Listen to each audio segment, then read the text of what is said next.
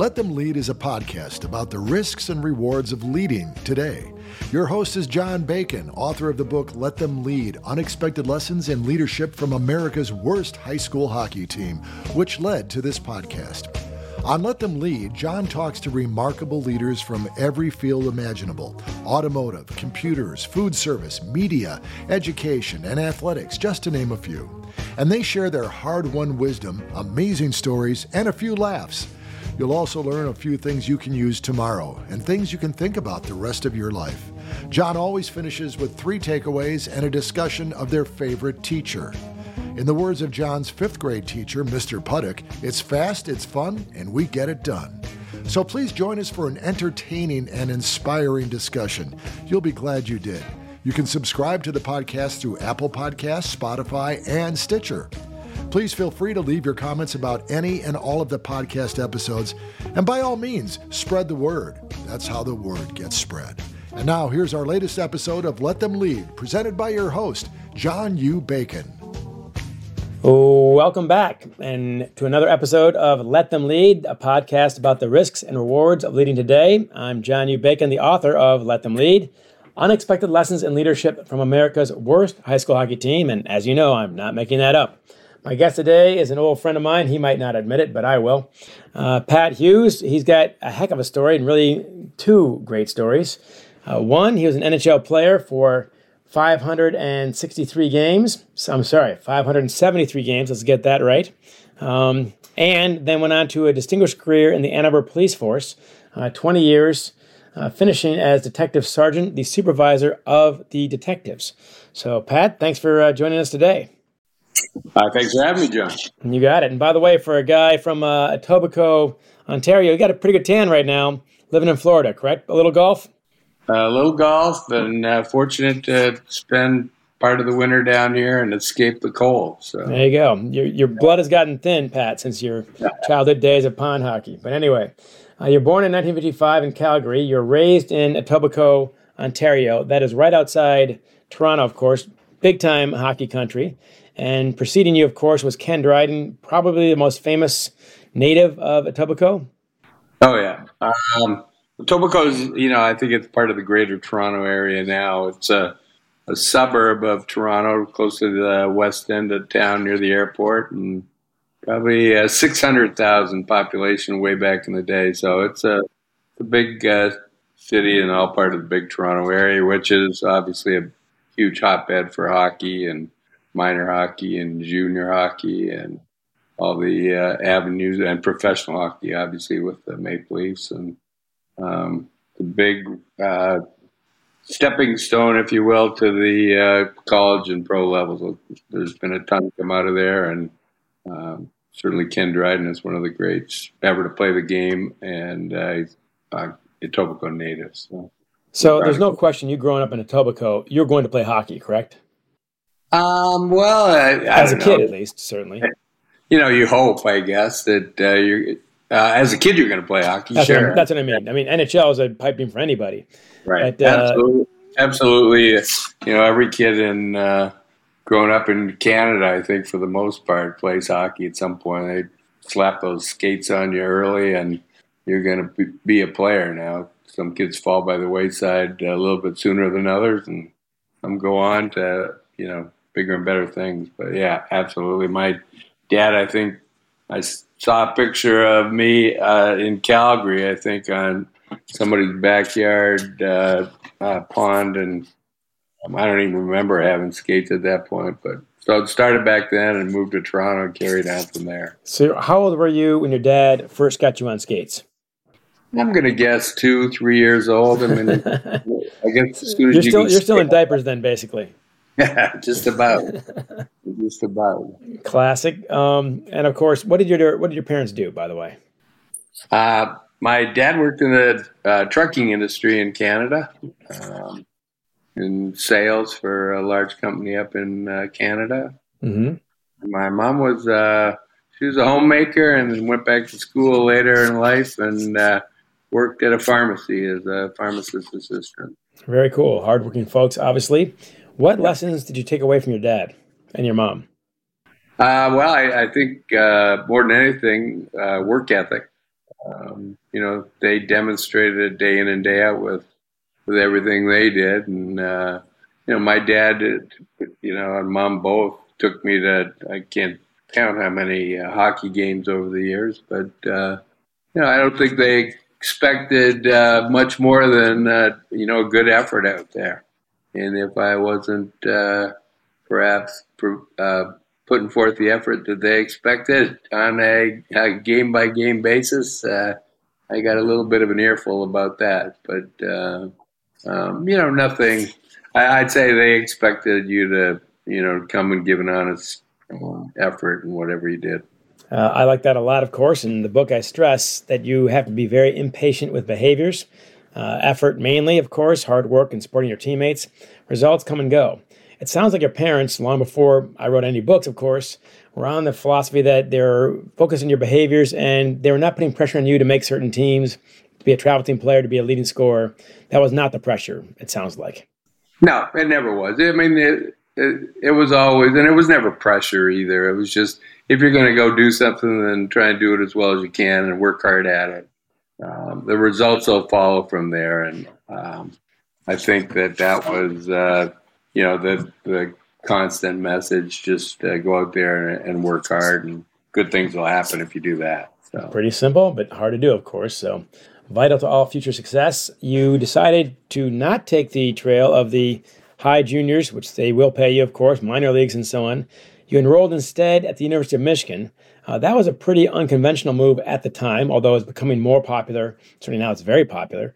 Uh, but you're one of the pioneers in that regard. Your first class at Michigan certainly was. Um, you, Rob Palmer, Kris Manery, others.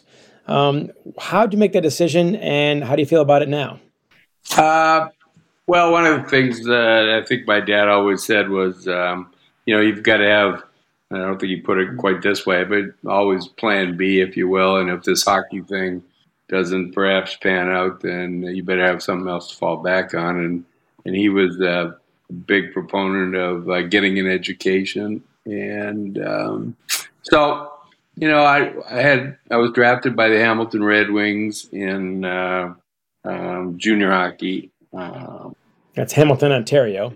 In Ontario, in the uh, Ontario Hockey League, and uh, you know they were run by uh, a guy by the name of uh, Nick Durbano, who ran the Hamilton uh, Red Wings for years, very successful.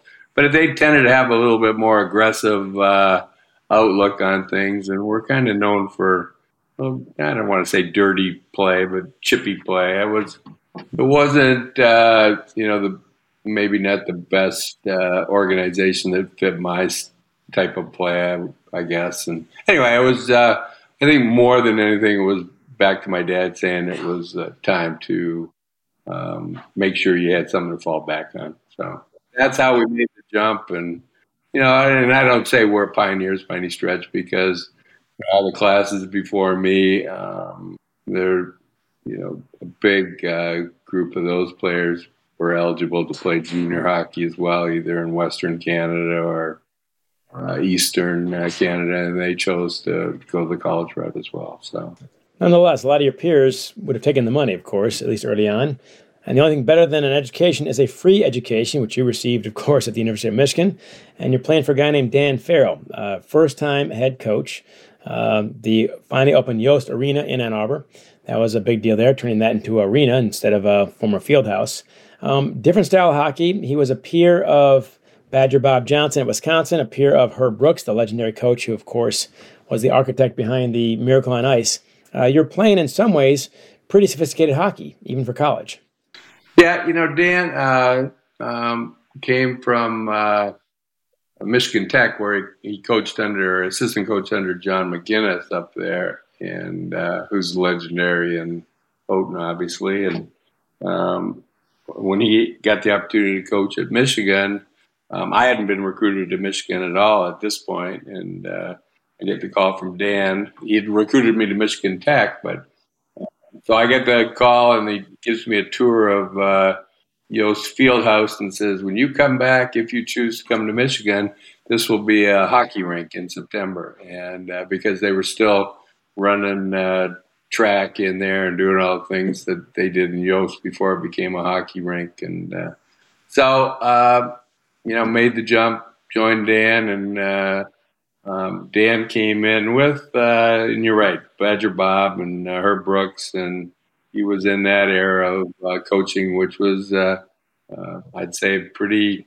Um, you know, they were changing the pace of college play, and obviously Badger Bob um, was a great coach, and and uh, those Wisconsin Badgers had such great teams with their offensive style. And then Herb Brooks of Minnesota, um, prior to his Olympic uh, experience and success, was uh, you know they had tough, grind them out type teams in Minnesota with a lot of talent. So Dan was, you know, eh, not to say Dan didn't have quite the success as uh, those guys did right out of the gates, um, but he came in and took over a program that had been faltering for a couple of years, and it took him, you know, two or three years to get things turned around the players that he needed in his lineup. And you know, I think by uh, which would have been my senior year, the program had got to the point where they were able to compete at the highest levels, and obviously went to the NCAA finals and lost out to Wisconsin there. That's right, in overtime in '77.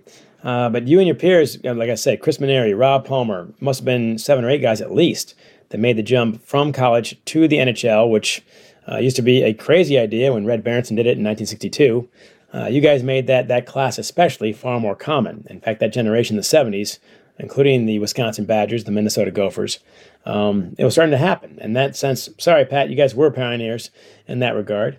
Um, but your, of course, bid came from the Montreal Canadiens.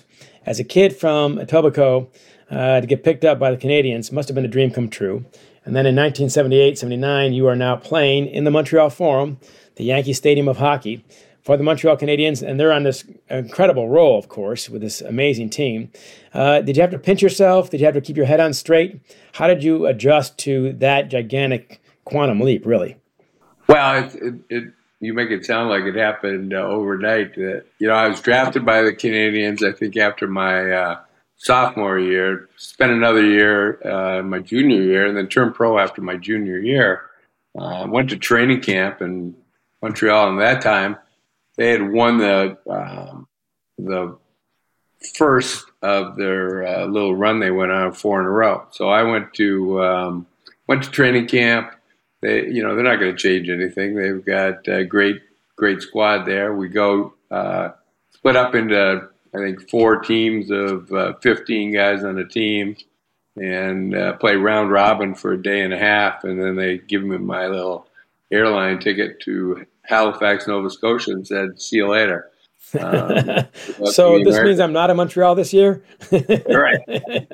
No, I wasn't in Montreal that year. Um, I got to, uh, they had a group that they called back from the Nova Scotia Voyageurs. Um, to kind of supplement their their playoff uh, roster, and it, I guess there'd have to be a, I don't know a lot of a sickness or something run through the team before any of those guys were going to get the lineup. But um, they put us on call, even though we weren't anywhere near there, and uh, we were in Florida actually enjoying the after our season ended and enjoying Florida. But we had to call in every um, every day to make sure that they didn't need us, which was great. And they, they gave us a little stipend for doing that, which mostly covered our beer costs, I think, in Florida.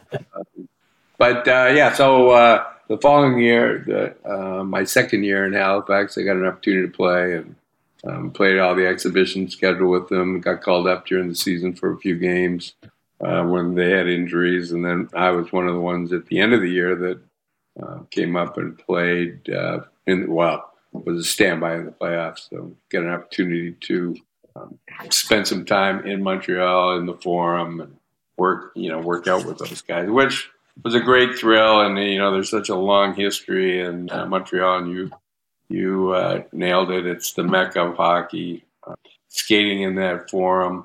Um, just getting on the forum ice and looking up at uh, at that time, I think 20, uh, 20 banners. Uh, the history there is unbelievable. And, you know, it's just a huge thrill. And like you say, you pinch yourself every day, especially when you're, you know, in the same dressing room with, with the likes of uh, Guy Lafleur and Serge Savard, Ken Dryden, you know, Larry Robinson, Steve Shutt. You, you know, I don't know how many of those guys, probably a dozen of them are in the Hall of Fame anyway. there's uh, you know some great players there. So that was a, that was exciting.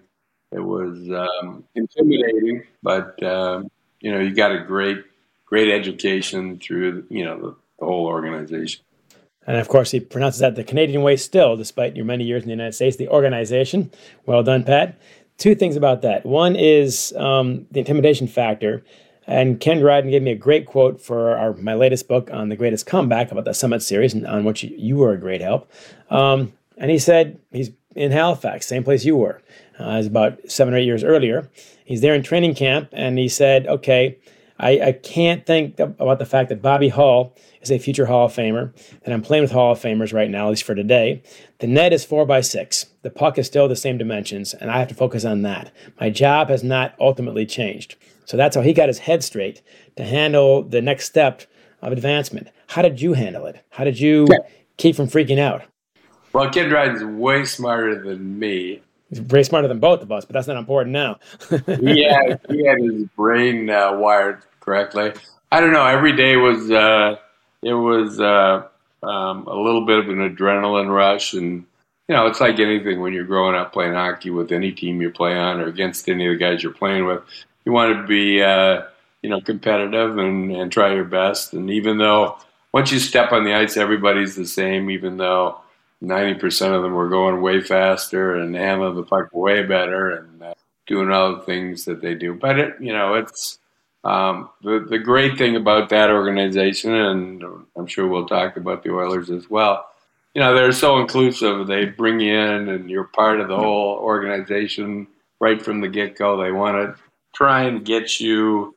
Um, they want to teach you and train you what the the philosophy, their philosophy is, and the success that they've had, and try and you know breed that into you as well. So they're all more than uh, helpful, friendly. Um, you know, it, it's a it's a great group that was always trying to everybody push everybody ahead, and that includes the, the lowest guy and the and the rookies on the team for sure. Well, you're too humble about that. You're a great skater. That's why you're playing for the Canadiens, of course. Um, but uh, your quote there, you and I talked about this before, that even after your first practice, they take you in immediately. You go across the street, you get a croque monsieur, which is a ham and cheese sandwich, basically French style. Um, tell us about how they how they bring you in immediately.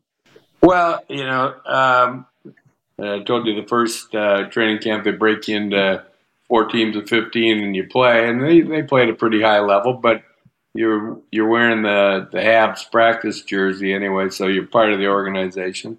But then once once you get through that and you get get on the team, and for in my case, a couple of years later, um, they had all team meetings, and it wasn't much. You know, we, I I don't even remember the name of the brasserie across the street, but uh, we we'd all go there and. Serge uh, Savard is the captain, or Yvan Cournoyer at that time would say, "Okay, see across the street," and everybody go. We'd have the croque monsieur, like you, you mentioned, and and we had to stay for, for one beer anyway. And if some people choose to stay for more, that's fine. But uh, and, you know, it's just an opportunity to get everybody together and and uh, spend some time because once we left there, people would go home to their families and their wives, and the single guys would uh, you know do whatever they did to kill time. And um, but they're you know they're just that's part of the whole orientation of the organization by bringing everybody in like that. Well, you told me that in a casual conversation once, and we'll get to the Oilers here, of course, too. Very different culture in some ways, but in some ways very similar. But I love what you said that great teams do that. Great teams take all their guys in. Um, they make you feel like you're part of the team on day one, even though, like you said, you're talking to Yvan Cournoyer and Serge Savard, who are no brainer first ballot Hall of Famers. Um, and I love that. I love that. They take you in right away, and that's what great teams do. And that's a very simple lesson. Um, they didn't have to, and you you played on six NHL teams, and you saw the differences. Uh, the Oilers and the Canadiens function one way, and others often function another. Uh, great quote from Ken Dryden about you. And what's instructive about this, this is an interview from I think three, four years ago, when I met him in Toronto to talk about uh, the greatest comeback, about the 1972 Summit Series. And if you don't have that one out there, kids, go get it today. But uh, this was what, 40 some years after you played with Ken for his last season, your first season in the NHL. And he played with a number of guys in his nine year career, of course. Um, and he pulled you up no, no question in a heartbeat. So did Serge Savard, uh, the later captain, of course, after Yvan Cournoyer. They had no problem remembering you, and that in itself tells you something about a your role, but also how they how that team functioned. And Ken, without missing a beat, said Pat Hughes was a fourth line player who knew he was a fourth line player and knew that being a fourth line player on that team is very important. We need you to get the puck in the zone, play your man, kill some penalties, and that is one reason why we win championships. We win cups. And that was off the top of his head. He could break down your game like that. And that tells you a lot about when and a, when you're with a really great team, it's a somewhat flat organization. There's not a not a lot of clicks, not a lot of these guys are the hot shots and screw you guys, the rookies. Uh, you don't get a lot of that in the great teams. Anything to add about that besides what Ken well, added?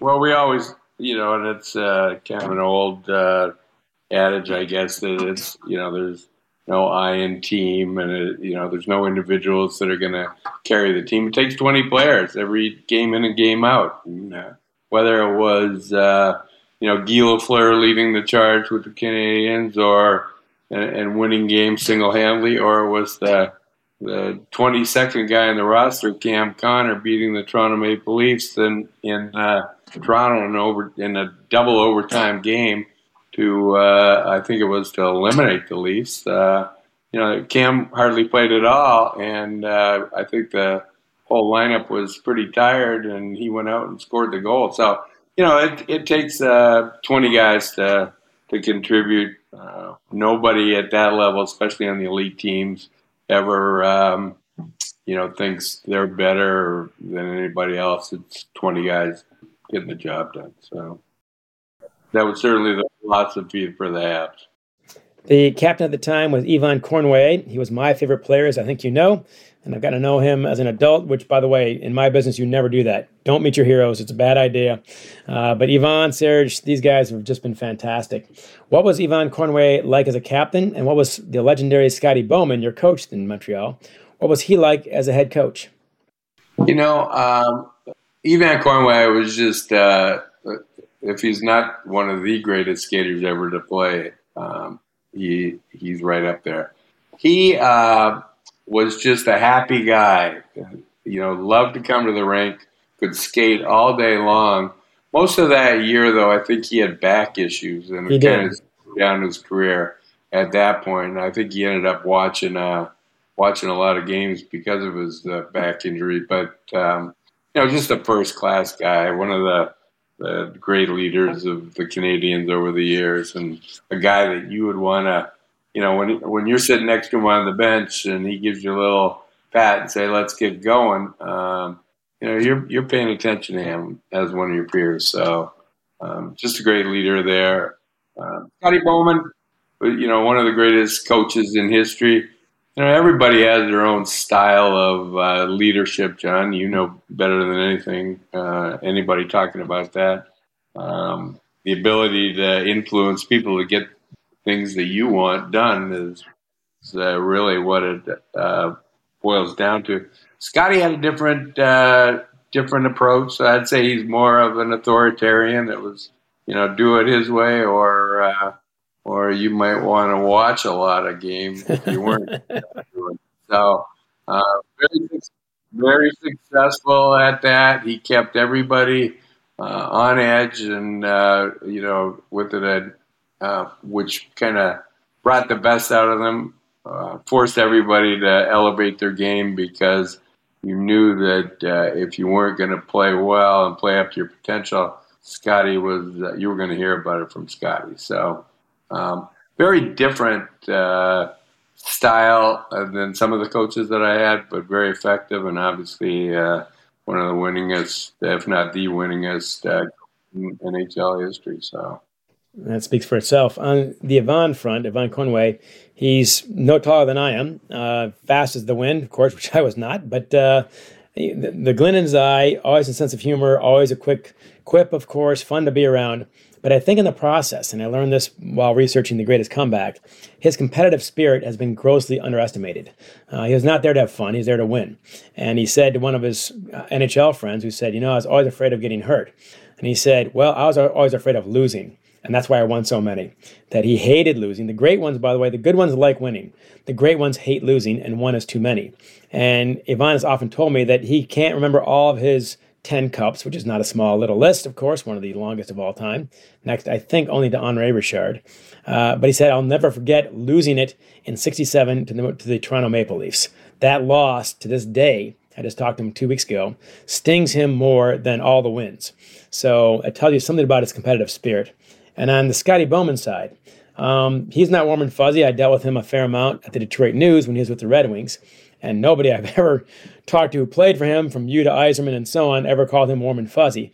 But you hit the nail on the head. He had the unique ability to keep everybody, from Yzerman to a backup goalie at the time, Chris Osgood, on edge to get the best out of them, and he got it. And he's not a guy you want to disappoint, but one of his great aspects, I think, is a player like you, uh, Chris Draper, Maltby, of course, uh, Darren McCarty, for the Red Wings, the grind line, he had great faith and great belief in third and fourth line guys, not just the stars. And he coached the team that way, I believe. You you know more than I do about that, but uh, that to me was a key.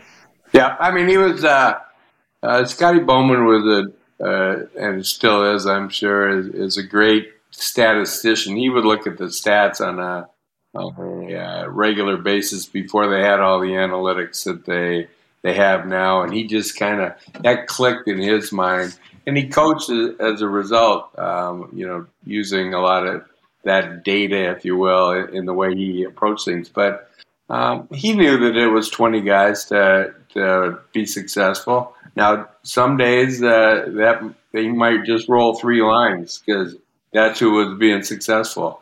But when uh, push came to shove, that fourth line would uh, he put them into the game at, at times when everybody needed that little extra energy boost or what have you, or or a little bit more aggressiveness, whatever it may be. And he he knew when that time was, and he was he was real smart, but he knew that uh, it, it's not just ten guys that are going to win it for you. It's going to be all twenty, and that's how he utilized the, the team. You hit another big point there. I've all the leaders have been around, the great ones I've studied, uh, finger on the pulse. Know when they need the fourth line out there. Know you need, when you need a shot in the arm. These guys know that. They smell it. Um, and they respond to it. They trust their instincts. That's another key there, of course. Um, you won a cup there in 79 with the Montreal Canadiens. Hey, one year, one cup. Not so bad, Pat. Uh, your dad, by the way, must have been thrilled. Uh, he came to the games, I believe, in Montreal, much as he could. Um, yeah. So well, he must have been proud you know, he was he was still working hard at uh, doing his uh, his uh, vocation, and, and uh, he was pretty busy. Um, but when he got the opportunity, he would uh, uh, come to Montreal or wherever. You know, certainly when we were in Toronto, they were at the, all the games or Buffalo and um, the games that were close, and um, he was a big big supporter for my both my mom and dad. That must have felt pretty cool, I'm sure. You get your cup, you get your ring. They trade you, of course. Welcome to the NHL. Uh, how do you adapt to being traded? You find out by phone, I assume. Um, it's a quick process. No one's too concerned about your feelings, I don't think. Um, it's a pretty brutal business, to say the least. How did that hit you, and how do you respond?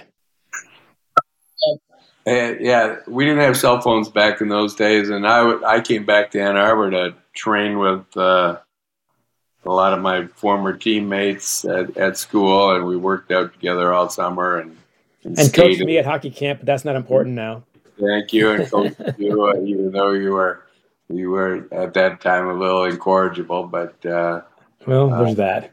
No, we worked through it. Uh, but no, you didn't have phones, so I think I um, got a message um, from uh, some friends where I had a contact number and said you need to call the Montreal Canadiens. And so I called them, and they said, well, guess what? Uh, you're gone. We're trading you to uh, uh, Pittsburgh, and uh, um, here's the name of the general manager and his phone number for Pittsburgh, and um, call him, and good luck to you. So it's pretty, uh, it's pretty quick. Uh, you know, you say, okay, well, a lot of thoughts go through your mind. You're going, okay, now I'm I'm leaving the just a Stanley Cup winner, and I'm going to a team that's uh, at that time probably middle of the pack at best. And I said, okay, this is the, you know, just a lot of things go through your head. But uh, hey, that's what you signed up for. It's kind of a little bit of a shock. Yeah, do I would I have wanted to play? Uh, you know, my whole career with the Montreal Canadiens, sure, but that wasn't going to happen. And uh, so you go to Pittsburgh, you call up the GM, Baz Bastien at the time, and, and they say, well, we're excited to have you, you know, looking for great things. So as bad as it felt going to uh, leaving Montreal, you know, they're welcoming in the uh, the next organization in uh, Pittsburgh. So um, even though we, you know, we didn't have the greatest team uh, for the time I was there, you know, uh, I think the organization they obviously wanted you and uh, made you feel as such. So that always feels good. It was about a 500 team, as you point out, Pittsburgh Penguins at the time, coached by Eddie Johnston, another legendary guy and a fun guy to be around, to say the least, most of the time, probably, maybe not all the time. Um, I am talking to Pat Hughes here on Let Them Lead, the podcast about the risks and reward of leading today. I'm John U. Bacon, and here we'll launch into our second half of the segment, uh, talking to Pat. So, a couple years in Pittsburgh, good years for you. Uh, but then you get traded again, this time to the Edmonton Oilers, and the timing there is pretty good. So tell us about that phone call and tell us about the team you're about to join in Edmonton.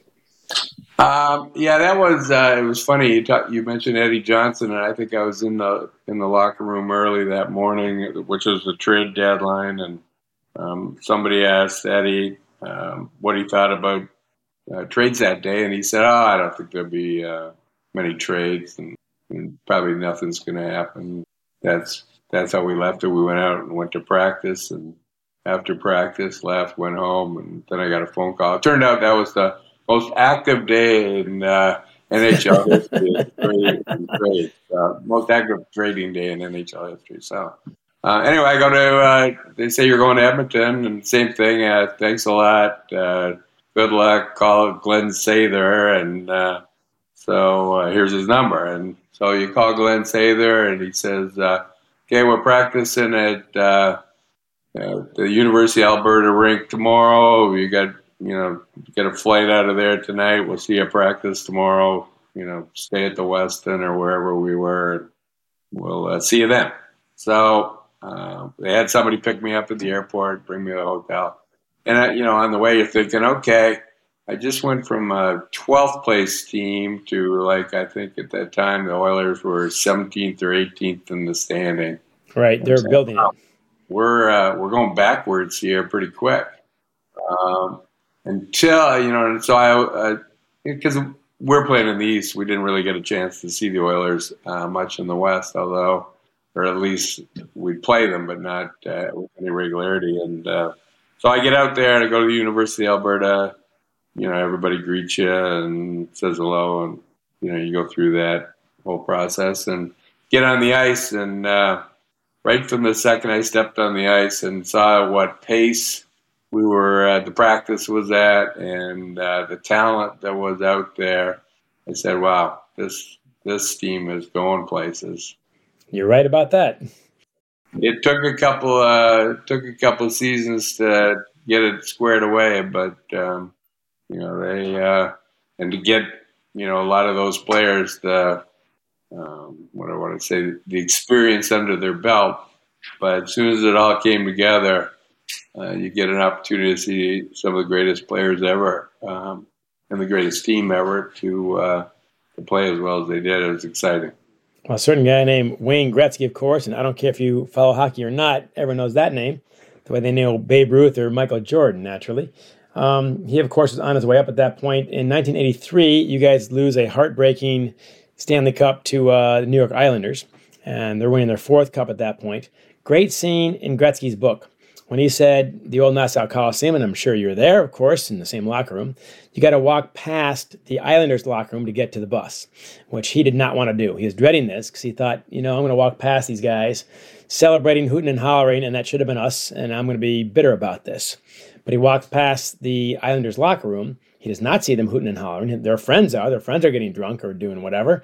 Uh, the guys who played the games, the Nystroms and the Gorings and the Trottiers and so on, they were very gingerly taking off elbow pads from arms that have been hacked and whacked for two solid months, if not longer.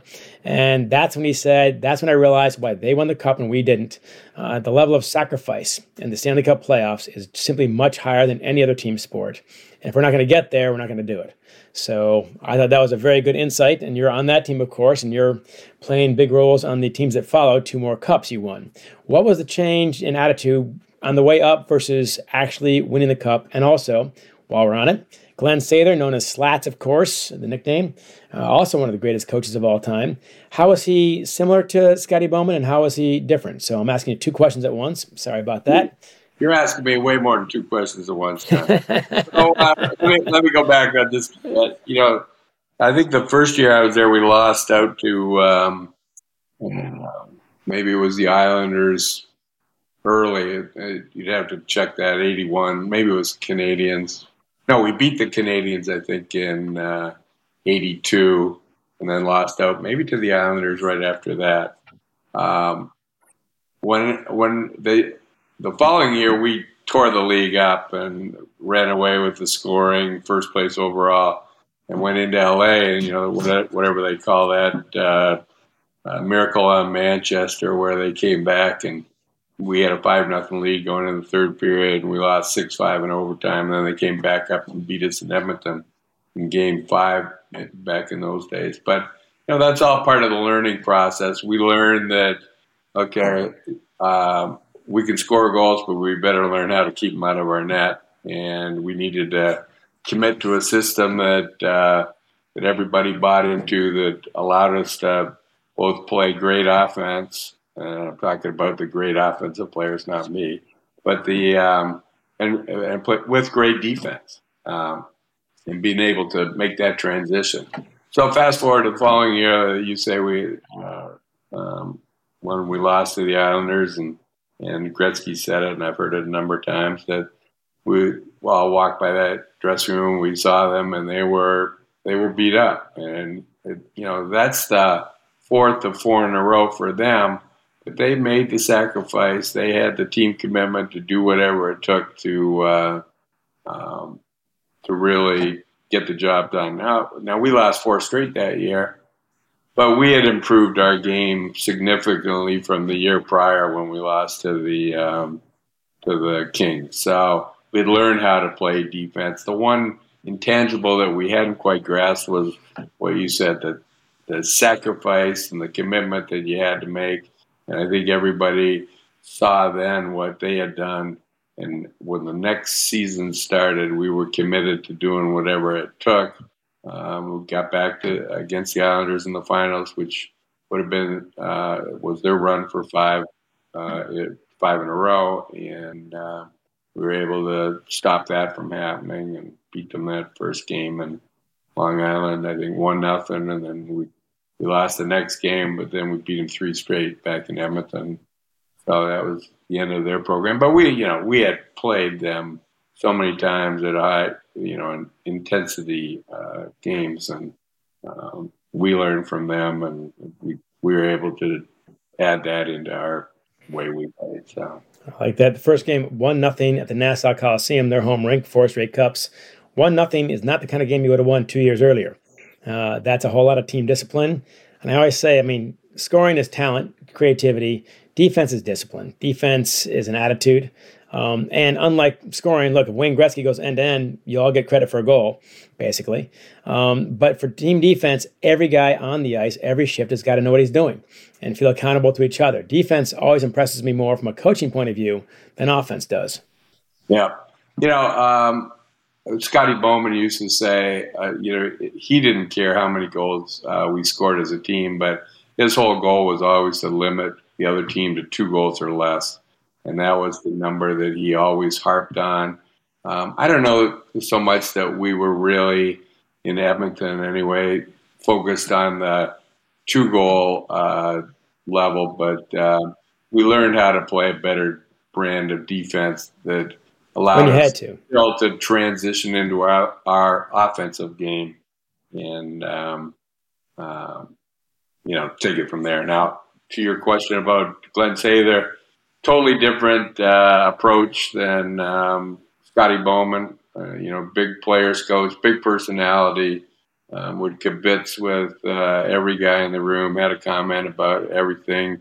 Knew knew everything about everything, whether he did or not. Um, um, but you you just love playing for the guy, and uh, you know he had a, he had great influence on his uh, superstars there that played, but he also um, you know it was totally inclusive with everybody. Everybody was part of the team, and and he's uh, the guy that was you know another one that said it takes twenty to to get the job done, and he's a big proponent of that. But the guys loved him; they loved playing for him. Um, you know, maybe as time went on, there were some personality issues that arose if somebody wasn't maybe getting the ice time. But you know, Glen was the coach, then he was the coach and general manager, and then he was the president, uh, general manager, and coach. So you didn't have. Uh, um, you could only go so far. He was the leader. Um, everybody appreciated it and followed his lead, and he's the he was the architect of it, and he's the reason they were as successful as they were. A lot of ways to skin a cat, and as you said, Bowman's personality could not have been more different than Sather's, and yet a lot of commonalities there too. Uh, Twenty guys, they all matter, and no doubt Sather had very high expectations, and he's probably not a guy you want to disappoint. Um, that would probably not have gone very well, and you might find yourself playing somewhere else. So some commonalities there as well. Wayne Gretzky, of course, the leader of that team in many ways. Mark Messier, though, the captain of that team for most of that time, um, although they both had served as captains at various times. Two legendary leaders there. What were they like as leaders in the locker room and elsewhere? Um, well, they, they're both the, uh, you know, the, in my book, the greatest of all time. Wayne, um, you know, I had a, I didn't get on the ice much with Wayne because I think he'd look at Sather and say, why is Hughes out here on the ice with me? Where's Kurri?" Um, so there'd be a quick change. But uh, I had front row seats to, to watching his magic for uh, close to five years. And um, the guy is amazing. He leads by example. He wasn't a big rah rah guy, although whenever he did speak up, um, you know, everybody was all ears. Um, you know, and you look at his uh, his records. I mean, they speak for himself. So he was one of the hardest working players in practice every day. Uh, he uh, he was always uh, honing his skills, and if Wayne Gretzky's uh, pushing as hard, it makes everybody else push as hard. Now, Mark Messier, you know, a different type of leadership style. Um, he would uh, give you an earful, of, you know, and and and motivate you that way, but all in an encouraging way. Um, but he was another one, you know, led by example all the time. Um, he backed up whatever he said he was going to do, and um, every time he hit the ice in practice or in a game, you know, it was going to be 100%. He was uh, he was great to play with. Another, I had another front row seat to watch him uh, most of my career, and uh, you know, watching the two of them. Not to mention, you know, a number of the other guys that played. I mean, a Kurri or a Coffey or Glenn Anderson or Grant Fuhr. I mean, they had a pretty good nucleus of uh, great players on that squad. So never hurts, of course, but I like the same approach. Um, it certainly solves a lot of problems as a head coach when your two best players are also two of your hardest workers. Uh, no one else can really complain at that point. If you're on the third or fourth line, are you all working Gretzky? No, then okay, you're fine. I do recall one great story you told in the locker room years ago that I think Sather put you on Gretzky's line for a week or so, and you had a great, you know, four or five games, whatever it was, uh, and yet not great enough to keep Jari Kurri's spot away. Tell us that one. Well, you know, it, it, I don't recall being on the on the line that long. I know before um, before Jari uh, came to camp, and uh, you know, he was kind of a, a, great find by the European scouting staff, and Barry Fraser, who was our chief scout back then, just a, a natural uh, goal scorer, and um, they rotated a bunch of different uh, right wingers through the lineup, trying to find the right person that that had the chemistry uh, with Gretz. So we all we all got a little shot at it. I remember Blair MacDonald uh, used to play. I think he scored the famous story about Blair is uh, B.J. MacDonald. He was uh, scored 40 with Gretz and went in to negotiate with Sather, and um, you know he said, "Hey, look, I deserve a raise. I scored 40 this year." And Sather said, "You know, fire hydrant could score 40 with Gretzky." So, um, it wasn't until they, you know, they found Jari, and uh, you know, the rest is history. Those guys were a dynamic uh, pairing and um, tore it up. Well, you're very self-effacing about your own career as you have been today. Uh, far too much, in my opinion. You had a great career, in my view, uh, including one game in Calgary in which you scored five goals. You were the, only the 34th player out of thousands upon thousands of players to have ever done that. Even the great Yvan Cournoyer scored hundreds of goals, of course. Did not do that. That must have been one hell of a light, night. And as Yvan told me recently, John, let me tell you something. You can get lucky once, you can get lucky twice. Nobody in the world can get lucky five times. Well, was, uh, the game was against Calgary in Edmonton. Um, I don't even think. Uh, well, I know Wayne wasn't playing that night, and I think Mark might have been out as well. So I don't know for whatever reason I got a little bit more ice time. Um, it's yeah, I pulled the stats on it not long ago, but I I had uh, ten shots on net, which I you never get. Um, certainly as a third or fourth liner, and then I um, I hit two posts too, which uh, don't count as shots on net either. So um, could have been in you know rarefied air with Red or Darryl Sittler had one of those gone in, but um, yeah, just everything worked that night. I think I had a power play goal, and I don't get on the power play very didn't in those days very much. I had a short-handed goal, um, and then uh, three even strength goals. So um, yeah, it was uh, it was a big night. It was exciting, and uh, it, was, it, was, a little bit of a surprise. Uh, not only me, but uh, just about every other person that ever watched hockey. Uh, it was a surprise to them that that I would ever do that. So. Well, any funny reactions from Messier or Gretzky or any of those guys afterwards? Uh, no, not really. I, you know, Gretz came down. I think he had a sore back one of the few games that he ever missed in his career, and um, you know they were all happy and congratulatory. They, uh, but nothing. You know, they knew it was an anomaly. I think well, like I said, five goals pretty hard to get that lucky. So pretty cool. Uh, you finished your career with Buffalo, then St. Louis, and then a couple games with Hartford. 573 games. That's a hell of a mark right there. 130 goals, 128 assists, showing good balance there. 258 points, uh, about a point every other game for a third or fourth line guy. That's very impressive in my view.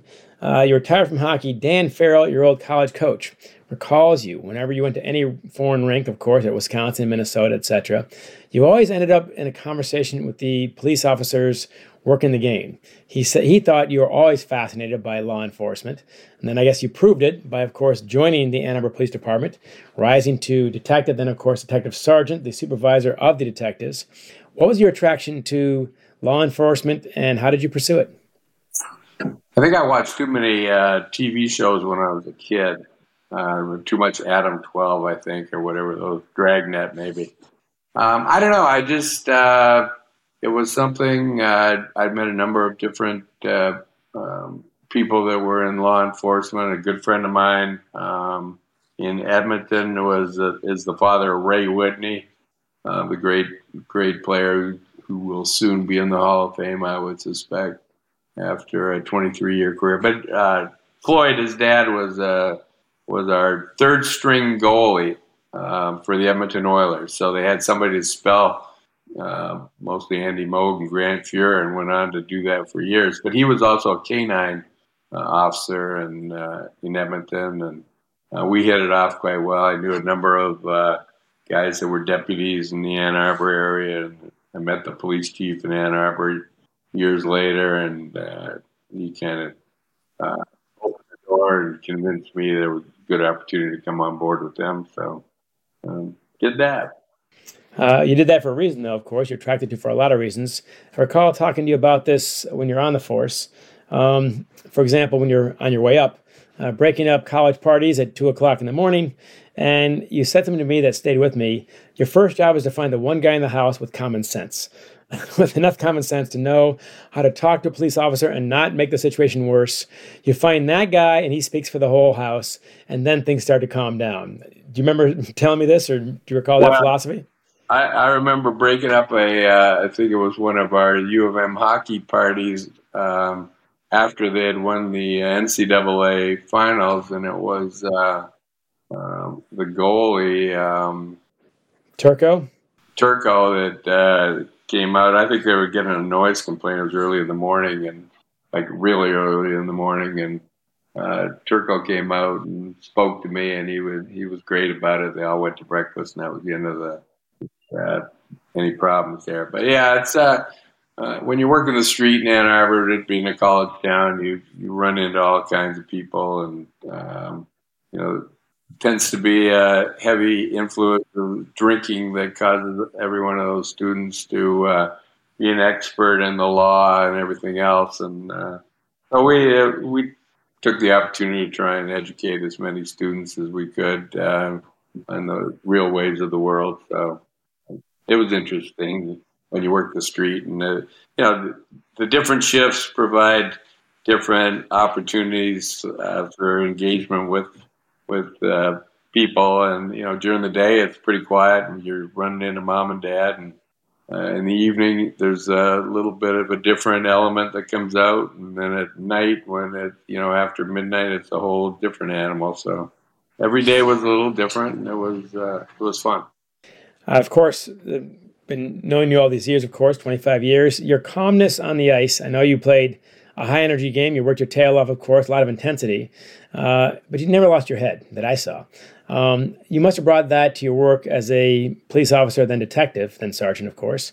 Um, that must have helped you staying calm under pressure. Did your athletic background at a very high level did that help you on the police force? Um, I, I got to think about how calm I was on the ice at times, and if I ever. Uh, I probably did lose my head. In fact, I, I remember in St. Louis getting a uh, penalty and then a 10 minute misconduct and a game misconduct just for uh, being too mouthy. So I, I don't know if that was uh, that was calmness under fire, but uh, what I did learn was whatever that whole approach was didn't really work. So it was a good lesson in trying to have a different approach to things. You know, in uh, police work, they do a lot of uh, you know training. It's all you know, pretty much a military uh, type of uh, training environment, and um, they're instilling this level of uh, calmness and confidence in, in you all the time because all the situations that you're going to face moving forward don't always uh, necessitate a uh, um, any type of crazy action. It's more of a common sense approach and a calm discussion to uh, resolve most situations than any type of you know physical type of engagement. So, know, I think it's just something that you learn as a as an officer um, through all the training that you receive, and if you're uh, somewhat inclined to to have that type of personality to begin with, it goes a long way. That does help, and uh, you had a, you had a very high regard. I've got plenty of police friends uh, here in Ann Arbor, including the police chief, Carl Ent. Um, you've got a lot of regard from those guys, by the way, as you do from Serge Savard and Yvan Cournoyer, Wayne Gretzky, and Mark Messier. So I think both careers are quite impressive. I'm going to boil it all down to uh, three lessons, as I always do for these podcasts. One, from your parents, uh, honest effort counts a lot. And if you don't give it, you're going to hear about it. If you do give it, they're okay. And I like that. They were not worried about you becoming a travel team player or an NHL player, uh, just a good, honest, hard worker. And that to me, it's the father of a seven year old kid, is what I'm focused on now, too. The great coaches, whether it's Scotty Bowman, who's a bit aloof, and Glen Sather, who's the opposite, uh, were similar in some ways. One similarity, of course, is great teams are inclusive, and that includes, of course, Yvan Cournoyer and Serge Savard, Gretzky and Messier. They bring you in right away. That's a great commonality of the great teams. And I'm skipping down past a few other great points here, including every role is important, which is related. Uh, playoff hockey no matter how much talent you have, you have to have the discipline and the team accountability to play defense. And that applies, I think, to almost all organizations. So I love all those points right there. Last question, Pat. Who was your favorite teacher? Who's my favorite teacher? I can tell you where I got my the greatest advice uh, I ever got. It was my uh, French teacher in, or no, my math teacher in high school, and he he said, uh, you know, you've uh, in this world, you either have to be really, really smart or really, really organized. And he said, at this point, you're not really organized, and I don't see you getting very, very smart. So he said, you better get organized. So um, that was great advice. And uh, so Mr. Scoville, uh, back in Toronto, he was a, he was a great guy and provided great great advice. I like that one, Mr. Scolo. Was he easy? Sounds like he wasn't. No, no he's a taskmaster. Uh, I've asked that question, Pat, from Vancouver down to Sao Paulo, Brazil. Santiago, Chile. I've asked it about 300 times, probably 400 times by now. And I've found no commonalities amongst the grade, the subject, the race, gender, etc., all those things, except for two things. The guy cared about me, and he was not easy. Zero for 300 were easy. How about that? Of all time favorite teachers. I love that quote. Again, it's self deprecating humor. When your specialties, uh, great friend. To the program, how about that? And me as well. And as far as Kris Manery, your old teammate, busting my chops, for being a mediocre hockey player. I always tell him, if you're a better coach, I would have been a better player. So that's a summer camp. Pat, thank you so much for joining us. I really appreciate it. Thanks to all our listeners, of course, for staying with us. And of course, you can always subscribe. Please do that. Leave a review and tell your friends those three things about Let Them Lead, a podcast about the risks and rewards of leading today. And I'm John U. Bacon, the host of the podcast and the author of Let Them Lead Unexpected Lessons in Leadership from America's worst high school hockey team. Stay tuned for more. You've been listening to Let Them Lead, a podcast about the risks and rewards of leading today, with your host, John U. Bacon, author of Let Them Lead Unexpected Lessons in Leadership from America's Worst High School Hockey Team. We hope you enjoyed this episode, got a few laughs, and picked up some insights you can use tomorrow and think about for years. Please feel free to leave your comments about any and all of the podcast episodes, and by all means, spread the word. Please join us again for another fun, fast, and fulfilling serving of Let Them Lead.